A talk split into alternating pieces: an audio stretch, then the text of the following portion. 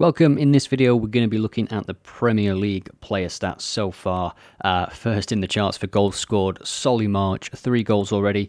He started as he ended, to be honest. What an improvement under De Zerbi. Um, seven goals, seven assists last season, and the majority of that was in the the latter stages of the season. He was superb. Uh, and Wemo as well at, at Brentford. In for Ivan Toney. His penalty the other day was um, as cool as you like, wasn't it? Luis Diaz might have taken another knock. Not sure if he'll feature. We'll have to see. Haaland two in two. Man City's X G is very low. They're not even in the top ten um, for all European leagues combined. Um, after two games as well, they've they've really not got going as of yet. And to be honest, that will please Man City fans. It'll please Pep Guardiola, who incidentally is going to miss the next two games because he's had surgery on his back. Next up then, we'll look at assists. Who of these players, which of these players rather, have you got in your fantasy football team? I've had Mitoma in from the first minute, and what a goal that was last week. You know who it reminded me of? Thierry Henry. Um, you know, forget all the wingers that, you know, people are Neymar and all this. No, that was like prime Henry, just the way he just drives past people. You cannot get near him.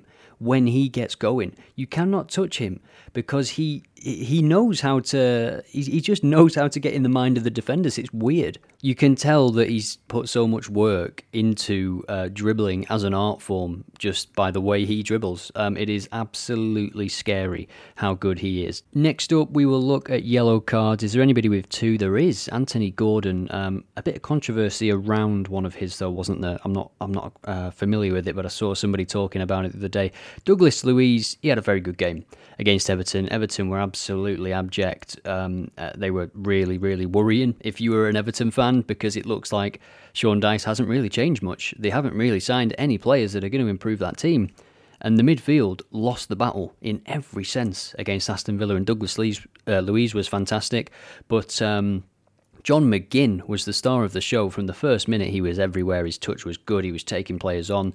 Um, they they don't play with fear at all, this Aston Villa team. Zero fear. And I think that is something that um, Emery has brought to the team. And he's he's really improving some players. And, and John McGinn, who um, he looks a bit slow at times last season. We all know he's got the quality, but he, he, you know, there's another level that he can go to. And I think Emery is gonna is gonna take him there this season.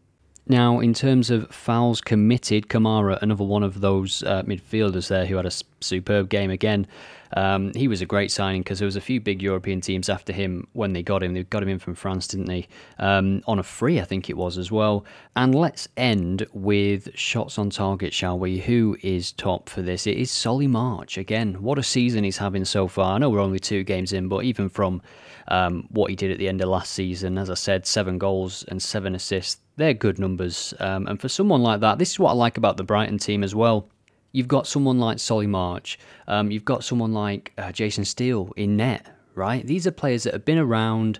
Solly March was at Crystal Palace, wasn't he? Or, you know, he's had spells in the Championship, um, and, you know, everyone knows Jason Steele has had many spells in the Championship. He's been a bit of a journeyman Championship keeper, and now he's playing and playing amazingly well for, for Brighton in the Premier League. I just love that a player can be okay at one team in in a certain system that doesn't appreciate their talent or hasn't even tested their ability. Um, because some players, Jason Steele has probably never had to play with his feet as much as he has at Brighton. And it turns out he's amazing, right? It turns out he's pretty good. So I think there's always um, ways to uncover new players, new new skills in players. Um, you can tell that I play a lot of Football Manager, I think. I said shots on target was the last one, but let's look at successful dribbles, shall we? Nunez um, for Wolves, and I think the majority of them came against Manchester United. I'm not even joking. Um, Wolves did have a bit more about them um, against Brighton in the second half, but the damage was done. They were just so bad in the first half, so much space, um, defensive errors as well. Um, in fact, the first three players for successful dribbles all come from Wolves, so they just need someone to put the ball in the back of the net, don't they? It is the crux of every manager that is at, is at Wolves for the past sort of five years. Um, Jimenez, for a moment, looked like he could be a, a very good Premier League forward, um, but he got a nasty injury. He got the head injury as well, um, and he's not really come back from it, and he's not even there anymore. He's, a, he's at Fulham, isn't he, to replace Mitrovic? So I, I don't know why so many Premier League teams didn't go for Gyökeres at Coventry.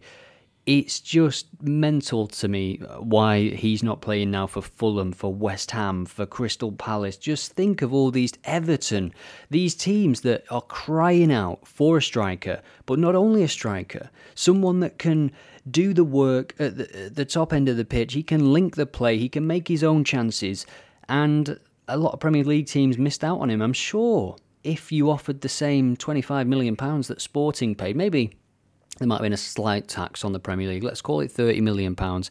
If it keeps you in the division, Everton, if it provides a strike partner for Dominic Calvert-Lewin and also a replacement for when he's always injured, then it is worth it. And for Palace, it's worth it. Imagine him at either side of Elise and Eze. Um, yeah, maybe, maybe he didn't want to go to the Premier League, but I just can't believe it. I just can't see it. If there was one team in for him, Um, I'm sure he would have gone. So Wolves, yeah, they're a team that need a striker. I've just reeled off a few more. Uh, Nottingham Forest, you see M- Morgan Gibbs-White there for dribbles. I don't think they need a striker. I think they've got some good in-form strikers that have been scoring consistently. And as we go down this list, we see a couple of players um, from Manchester United, and one of them is surprising. Aaron Wan-Bissaka is in the top ten for successful dribbles. Now, it's only been two games. If we put this to per ninety... Um, does that affect things? So um, we get a bit of a different list. Coutinho's on there, must have made a lot of dribbles during his substitute appearances. Semenyo, um, good performance actually. He gets around the pitch uh, against Liverpool. Obviously, he scored the goal as well. He's got a, a good finish on him. Um, Raheem Sterling is up there. He he made a lot of dribbles, didn't he, in the previous game? Um, Chelsea played all right, I think, in that game. You know, Raheem Sterling, he drove them forward. They just, again, they need someone that's just there to score the goals, fifteen, twenty, thirty goals a season. Um, they're so hard. They're the players that should be going for one hundred twenty million, um, not not the uh, C D Ms. I think you can just outscore people in this game.